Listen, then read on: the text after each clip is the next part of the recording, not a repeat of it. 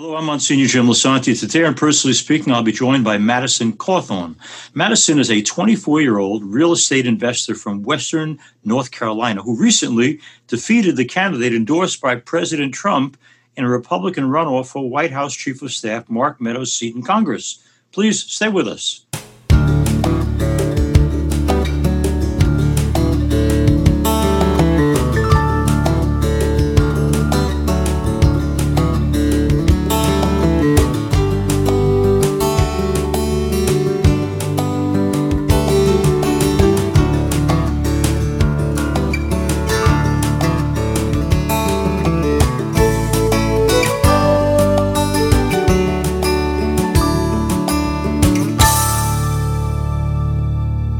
Welcome to Personally Speaking. I'm your host, Monsignor Jim Lisante, and Madison Cawthorn joins me now. Madison is a real estate investor who recently, in a surprise win, beat his Republican opponent, Linda Bennett, in the primary race for the U.S. House seat vacated by Mark Meadows, who stepped down from Congress to become President Trump's chief of staff. President Trump had backed Linda Bennett, but while Madison didn't have his endorsement, he ran on a pro Trump platform. Madison Cawthorn is running to represent North Carolina's 11th congressional district, a Republican leaning district in Western North Carolina. He turns 25 in August of this year, the required minimum age to become a member of Congress. If elected, Madison Cawthorn would become the youngest member of the House. Madison's personal story has been part of his campaign message. In 2014, he was nearly killed in a car crash and left partially paralyzed and living life in a wheelchair. He's here with us today to tell us what gave him a renewed sense of purpose and why he feels he's ready to bring a new generation of leadership to Washington, D.C. Joining me now, I'm so pleased to welcome to Personally Speaking congressional candidate Madison Cawthorn. Madison, we had we had recently on uh, Congressman Dan Lipinski of Chicago. He's a Democrat, but he's also pro-life. He had a primary he was facing, and uh, they were going after him because he was pro-life and he lost that primary, so he lost his nomination. I mentioned that because I said to him, uh, "Is it possible to be true to your values in Congress and still be electable?" He said, "Well, in my party right now, it's it's tough, especially if you're pro-life. What are you going to do to stay true to the things you believe when you're told in Washington, you know what, you just got to compromise?" Well, I will tell you one thing. Um, one, I am from a very, very incredible community in Western North Carolina, up in the mountains, a lot of good country mountain values. Uh, I share the same values as my constituents uh, for overwhelmingly. And so the great part about that is that I, I don't have to worry about uh, losing my base if I stick true to my values. It's turned out that, especially in the recent past with the former Congressman Meadows, uh, you know, our my constituency in Western North Carolina responds incredibly well to when you take those hard stands, when you you shrug off the leadership or when you shrug off the establishment because i really believe that you know the establishment it it, it creates a less effective congress than what we truly need to have. We're called to be there to be con- representatives for our constituents but rather so many people are going up there they get caught up in the power games they get caught up in the day-to-day life of washington d.c and it's just it's it's not profitable for their constituents I, I, hope that can be true for you because it would be wonderful if a guy like you can be true to those values that your people reflect. Uh, this is going to be a change of topics, but I think you'll find it interesting. Every weekend, I get to do weddings. And when I do, to make a better homily, I say to the couples, okay, write me an essay. Why, of all the people in the world you could marry, why is this the one in a billion that you know you can build a life with for 50 or 60 years. You're not only about to become a congressman at 24, 25, but you are also engaged to Christina. Why is Christina the one?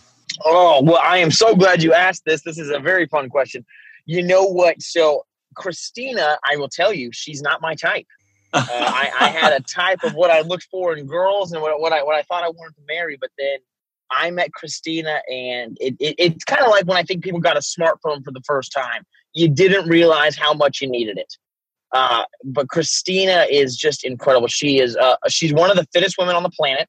Uh, she is a CrossFit superstar, so she's in, incredibly strong, incredibly uh, athletic. Wow. But in, in, addition to that, she actually just took her boards for anesthesia. Uh, she graduated in August with a master's in anesthesia, and she is currently actually performing uh, C sections right at this very moment in Atlanta, Georgia, at wow. a hospital there. So she's she's doing incredible.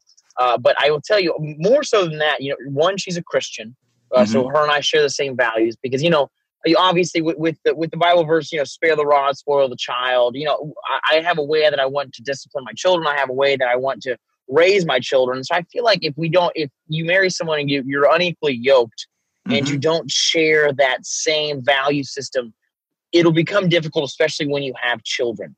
And so I'm glad that her and I share the same values. But you know what? I have found that her and I just have fun. That is the most, that is the thing that I love the most about her. Her and I can just, we could be stuck in a room together and we could just, we, we could create the best memories. Uh, you know, her and I are just, just, we, we really get along. She's my best friend. I'll tell you that. Isn't that great? Now, if I had Christina here, I said, why, why Madison? What would she say? Oh, she'd probably say she was bamboozled and she's trying to get out of the whole thing. no, she's great. She's great. You know, I'll have to have her back on and I'll, she'll give you the answer sometime. Good, good. Do a, a, double interview. I like that idea. Let's go to something uh, kind of going to the parental role you were just talking about. Your parents, in raising you, Madison, what did they do right? You know what? I always say that I was raised on Proverbs and push ups. Okay. Uh, they believed in trying to impart as much wisdom as possible, especially when it came from you know Ju- Judeo-Christian values. Mm-hmm. Uh, you know, I was forced to read the Proverbs every single morning, one chapter every day, and so uh, it was it was an incredible way to start your day because you know the Proverbs is just such a such a simple chap book in the Bible. It's just hey, do this, don't do that. Right. It's very very simple. It's easy for a child to understand, and it helped it helped for my public speaking abilities because I would have to get behind a podium at six years old and I'd read a, a proverb every single morning. And I did that all the way through uh, until I was 18, actually. So it was a uh, wow, it was an, an, incredible way to be raised. But also, when I say proverbs and push-ups, there was a significant amount of discipline. Uh, my parents mm-hmm. didn't have a lot of rules, but they had very high expectations, and if we didn't meet those, you know, there, there were consequences. Whether that was you know being grounded for or being forced to literally do push-ups. Uh, I remember sometimes my dad would say, "Okay, well, we're going to do push-ups until I get tired," and then he'd sit in a chair, and I would just keep going until my arms gave out and uh, it was it was a great way to be raised. But I, you know, most importantly, my parents imparted love on me. Mm-hmm. Uh, they, they they cared about me. They they supported me in anything I wanted to do. You know, I, I would say that my mother taught me compassion, taught me my, my people skills. She was like the gunpowder, but my father was the barrel. You know, he really shaped me. He made sure that I was going in the right direction. And I veered off the path too far. You know, he was just like that bore in the barrel forcing you in the correct direction. And then I, I just was able to be projected forward thanks to them. I, I, I attribute uh, much of who I am to my parents. Uh, we're talking here with Madison Cawthorn. He is a congressional candidate from North Carolina, soon, I hope, to be a congressman from North Carolina. Uh, let's go to something that uh, people listening around the country would know about you that is the accident that you had in your late teens. When I'm dealing, Madison, with people who have no faith and they go through tough times, they very often express anger at God. Uh, I never believed anyway, and now I really don't believe. But for people of faith, it's tougher in that we do believe, and because we believe, we want to believe that because we're good guys, God is noticing our good guidance and is going to watch over us. When you went through that experience of the accident, uh, did you go through any period of uh, shaking your fist in God's face, like, "Hey, why me"? Uh, you know what? I will say thankfully I had a very real relationship with the Lord, and it, was informed over years and years. Just you know, constantly walking with Him. I, got Jesus, my friend. Mm. Uh, he's my brother, and then you know, God the Father. But I will say, so I, I never lost my faith. Never, never was rebellious to the Lord. But I will say, um, I remember one time I was just struggling with my emotions because I felt hurt. I felt betrayed. You know, I, I remember I had I had fasted uh, two weeks before that accident happened, just asking for God's will in my life. And then, you know, I, I just remember being in the hospital saying, wow, God, this is the will you had for me in my life. Uh, and I remember when I, I was, I, I was really having a hard time being able to, to express my feelings. So I didn't want to speak in a bad way about my God uh, to anyone. And I also didn't want to, I wanted to be respectful towards him when I was in prayer. And so I, I was in a strong, uh, tough time. But I'll tell you what changed all of that. My older brother, my older brother is one of the wisest men I know. Uh, he was he was he was by my bedside and he said, "So have you been talking to God recently?" I said, "Yeah, but I'm really struggling on what to say." And he said, and he put his hand on me and he said, "Well, Madison, just remember that God can take it, and don't be afraid to ask tough questions." Wow. And then he got up and left the room, and I felt a lot like David. You know, you read through Samuel, you read, you see David how he's just really just sometimes crying out to the Lord, like, uh, like why so downcast, oh my soul, in the Psalms. And I, I was the same. You know, I, I God can take it. I, I, I really, I, there were times I was in the throne room in prayer, just yelling, just being, God, why is this happening to me? Uh, but you know what? He showed me incredible grace, incredible mercy, and uh, he he gave me a peace that transcended all understanding. And uh, you know, I, I, asked tough questions. I said, God, are you here? Is this is this what you have for my life? And He answered. me. And so, to anyone listening, I encourage you: if you are struggling with with your with your faith, or if you actually believe in God, challenge you. Just say, God, show yourself to me. Mm-hmm. make yourself known, please. Allow me, and you know that's not testing your God as, as you're not supposed to do, but that's I believe that that that's very fair and within our faith, and I think God will always answer those calls if that's they're honest. That's beautiful, Madison. Thank you for that. And uh, you know, Madison Cawthorn, for those listening, is kind of an unusual guy in that. Uh, and I feel this way about the church, not just about politics. You've said about Republican Party, you know, we got to stop saying what we're against and express what we're for. And sometimes I feel with my own church that we are very clear about all the things we're against, but like, what are we for? Two issues that you've talked about: immigration and health care what can we do to show as uh, conservatives, as Republicans, what we're positively for? How can we change the game for the good? Well, you know what? I, I think the Republicans have struggled so much with messaging mm. over the past few decades, especially when it comes to immigration. You know, the way that they have they have presented it, it makes us seem as if we're xenophobic and, and we right. hate people that don't look like us. Uh, but that's not the case at all. You know, we, the reason we want a secure border is just because we want to make sure our national security is taken care of. Uh, and more so, we also just want to know who's coming into our country. I love legal immigration. Mm-hmm. Uh, my, my, my fiance is a, is a, a, second generation immigrant. Her father came here from Haiti. Uh, in, in, incredible family, incredible life story with my with my fiance's uh, family. But I will tell you that you know without without immigration, our country would be yeah. worse off. Right. I, I genuinely believe that you know bringing in people, especially skilled people in a merit based uh, immigration process, you know, we can we can make our country better. It gives us uh, more diversity of thought, mm-hmm. and also it can bring in some of the most incredible people. You know, the fastest growing demographic for wealth in our country for wealth creation mm-hmm. is Asian Americans. You know, they they they come here, they they work hard. Oftentimes, I feel like many of the first generation immigrants who come to our country work much harder than Americans who have been here for people like me for eight generations. Right. And uh, so, I, you know, I, I, think that we need to be more forward thinking when it comes to immigration, who we bring into our country, and really just show that, you know, we love immigrants. We just want to make sure that we know who you are. Uh, Madison Cawthorn's our guest. Madison, you've uh, shared with us that the experience of the accident moved you from sympathy, which is a good thing, but even more deeply into something called empathy, where you actually walk in the shoes of someone else who's uh, suffering. In the same way, you are, as you mentioned, an eighth generation American. You might be, Madison, the whitest guy I've ever had on my show. So I have to ask you, I got to ask you, how do you develop empathy for the struggle of African Americans? Well, you know what? I believe the, the big thing that, that changed my life is, you know, after my accident, my very first outing, I went to a professional baseball game. Well, my whole family. And, you know, before my accident, when I was 18 years old, I was I was six foot three, 225 pounds. I was hmm. I was planning on going to play college football in a couple months. You know, I was an imposing figure. And anytime I walked through a crowd, you know, people would always notice me. Uh, people would just step out of my way. They, they would look at me. It was an instant level of respect just based on my, my, my, my physicality. Uh, but then for the very first time I'm in a crowd, for the first time since my accident, I lost 85 pounds in three weeks. I'm nothing but I'm just flesh and sinew at this point. My my face looks like a skull, I'm in a wheelchair. I've got a uh, I got a leg bag on connected to a, a, a catheter in me. You know, I, I look I'm the, I'm the definition of weakness at that moment. And I will tell you, I noticed people looked at me different.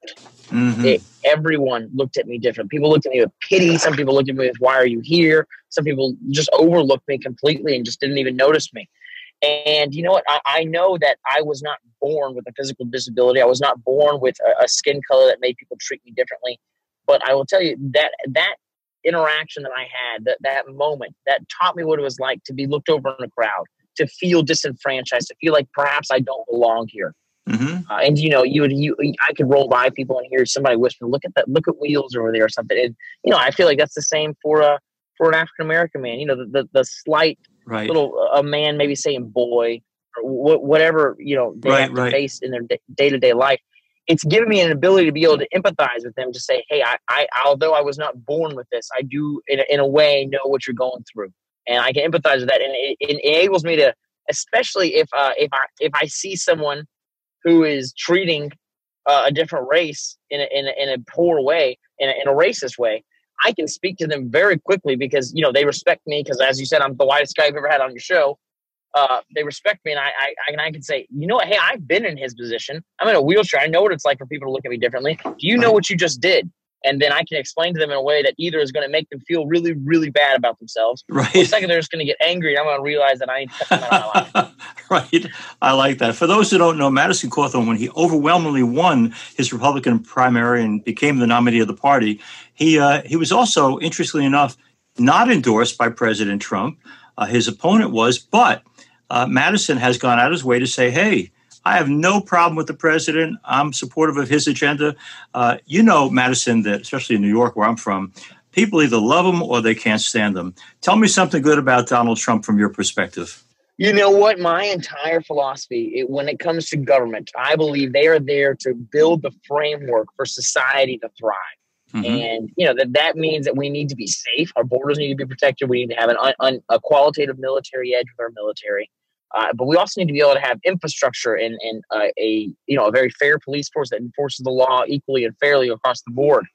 Uh, and so, I but I, believe that the greatest thing our federal government can do is one, make sure that we're safe, and mm-hmm. two, make sure we have a roaring economy with with prosperous trade deals and good tax systems. And I believe that is what Donald Trump uh, thrives on. You know, perhaps he might he may sometimes blunder when it comes to uh, whenever he just is sending tweets off or whatever, whatever it is.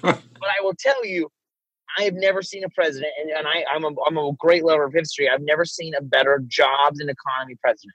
And you know, I, I know that in 2019 we had the greatest economy the world has ever seen. Yeah. Uh, now it's been it's been destroyed by, because of a government mandated shutdown because of this coronavirus. Yeah. And so I, uh, I I I'm thankful that we have President Trump at the helm because I believe he'll be the best best person suited to bring us back. And you know, once we have a strong economy, once we have the, an, an unbeatable economy again, then we can start. We maybe we can elect someone who's better on social issues or something or whatever have you. But I will I'll actually say, I believe President Trump has done more for the African American community than almost any president since Abraham Lincoln.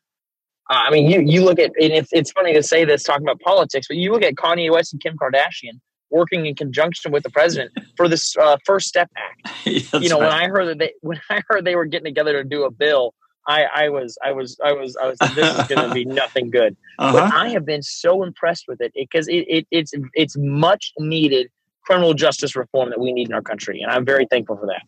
I'll give you another example of what I think you're talking about this unique uh, backbone that he has. Uh, President Ronald Reagan, President George Bush, the first and second, all identified as pro life, and that's fine.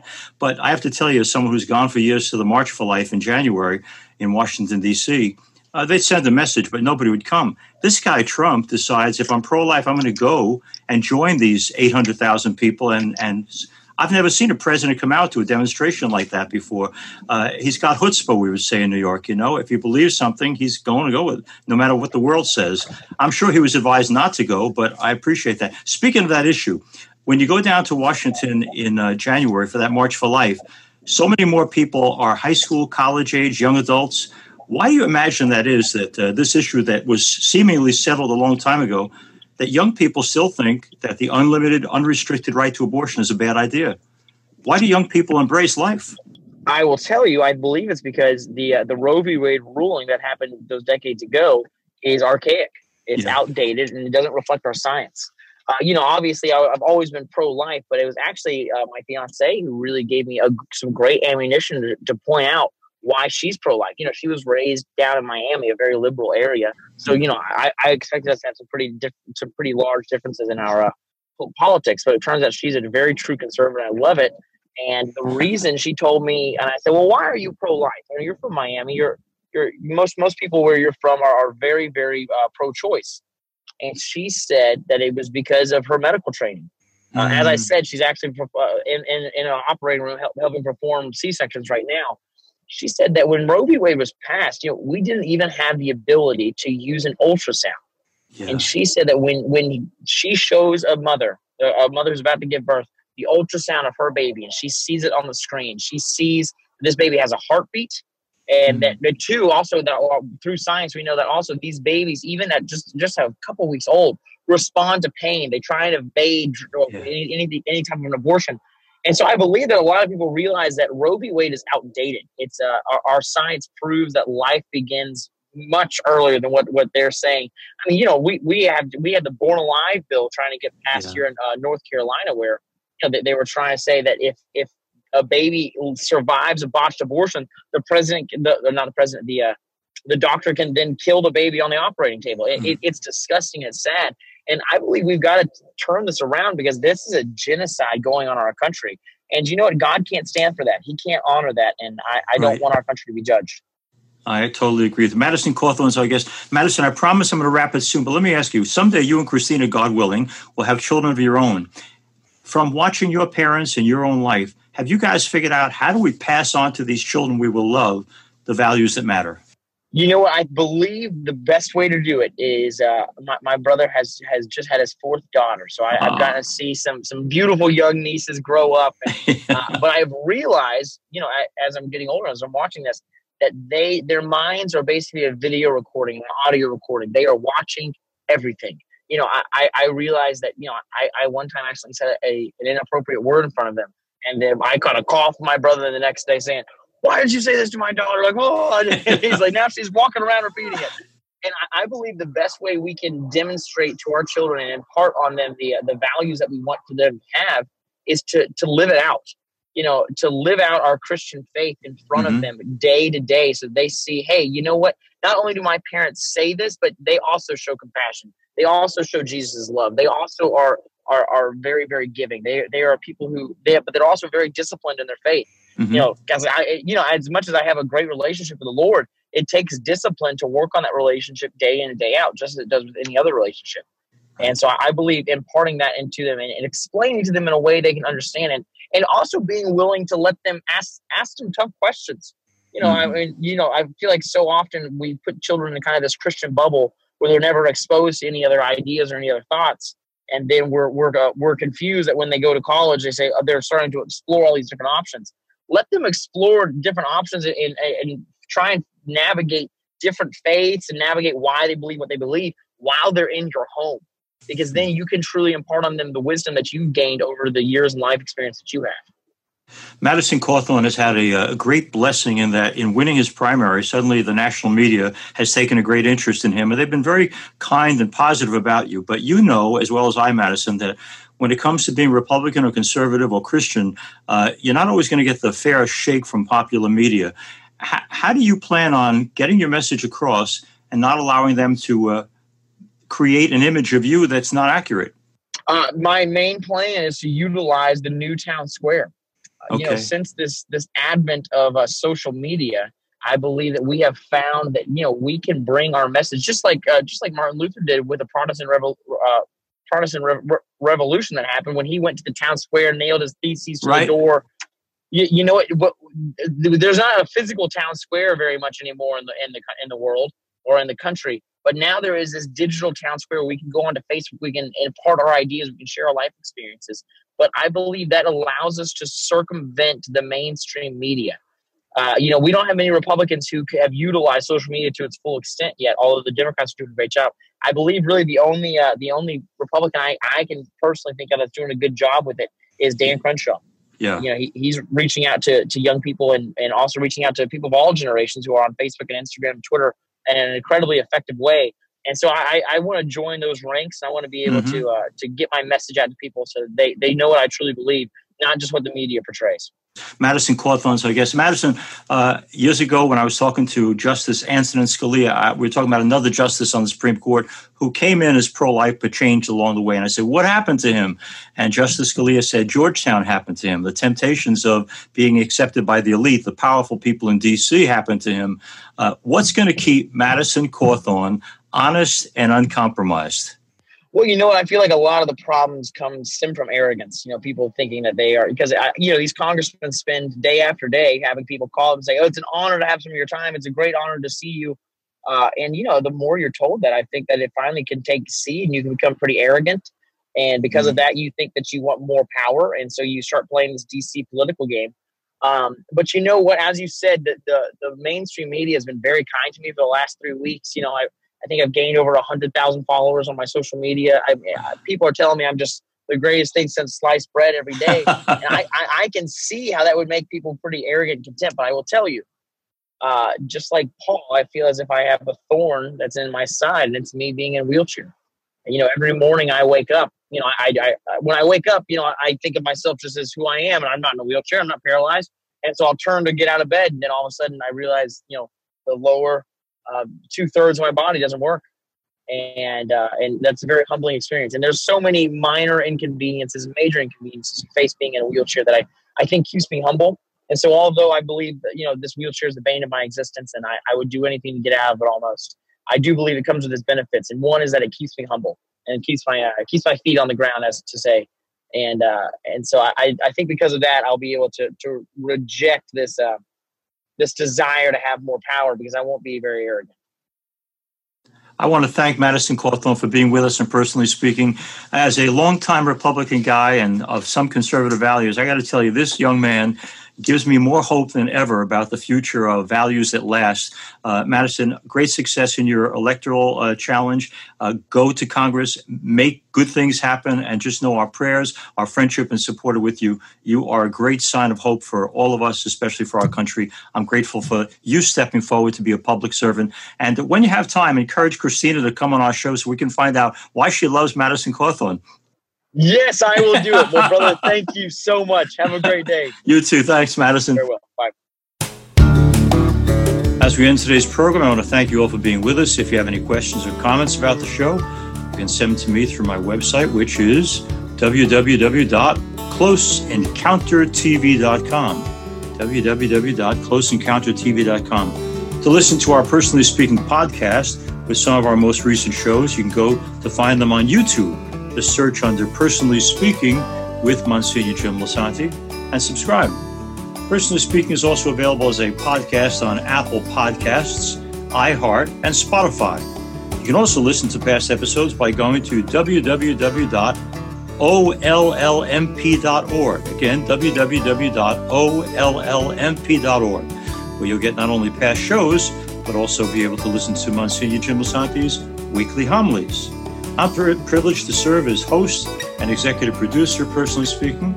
Our producer is Lisa Jandovitz. I'd like to thank you all so much for being with us and hope you'll be with us again next time on Personally Speaking.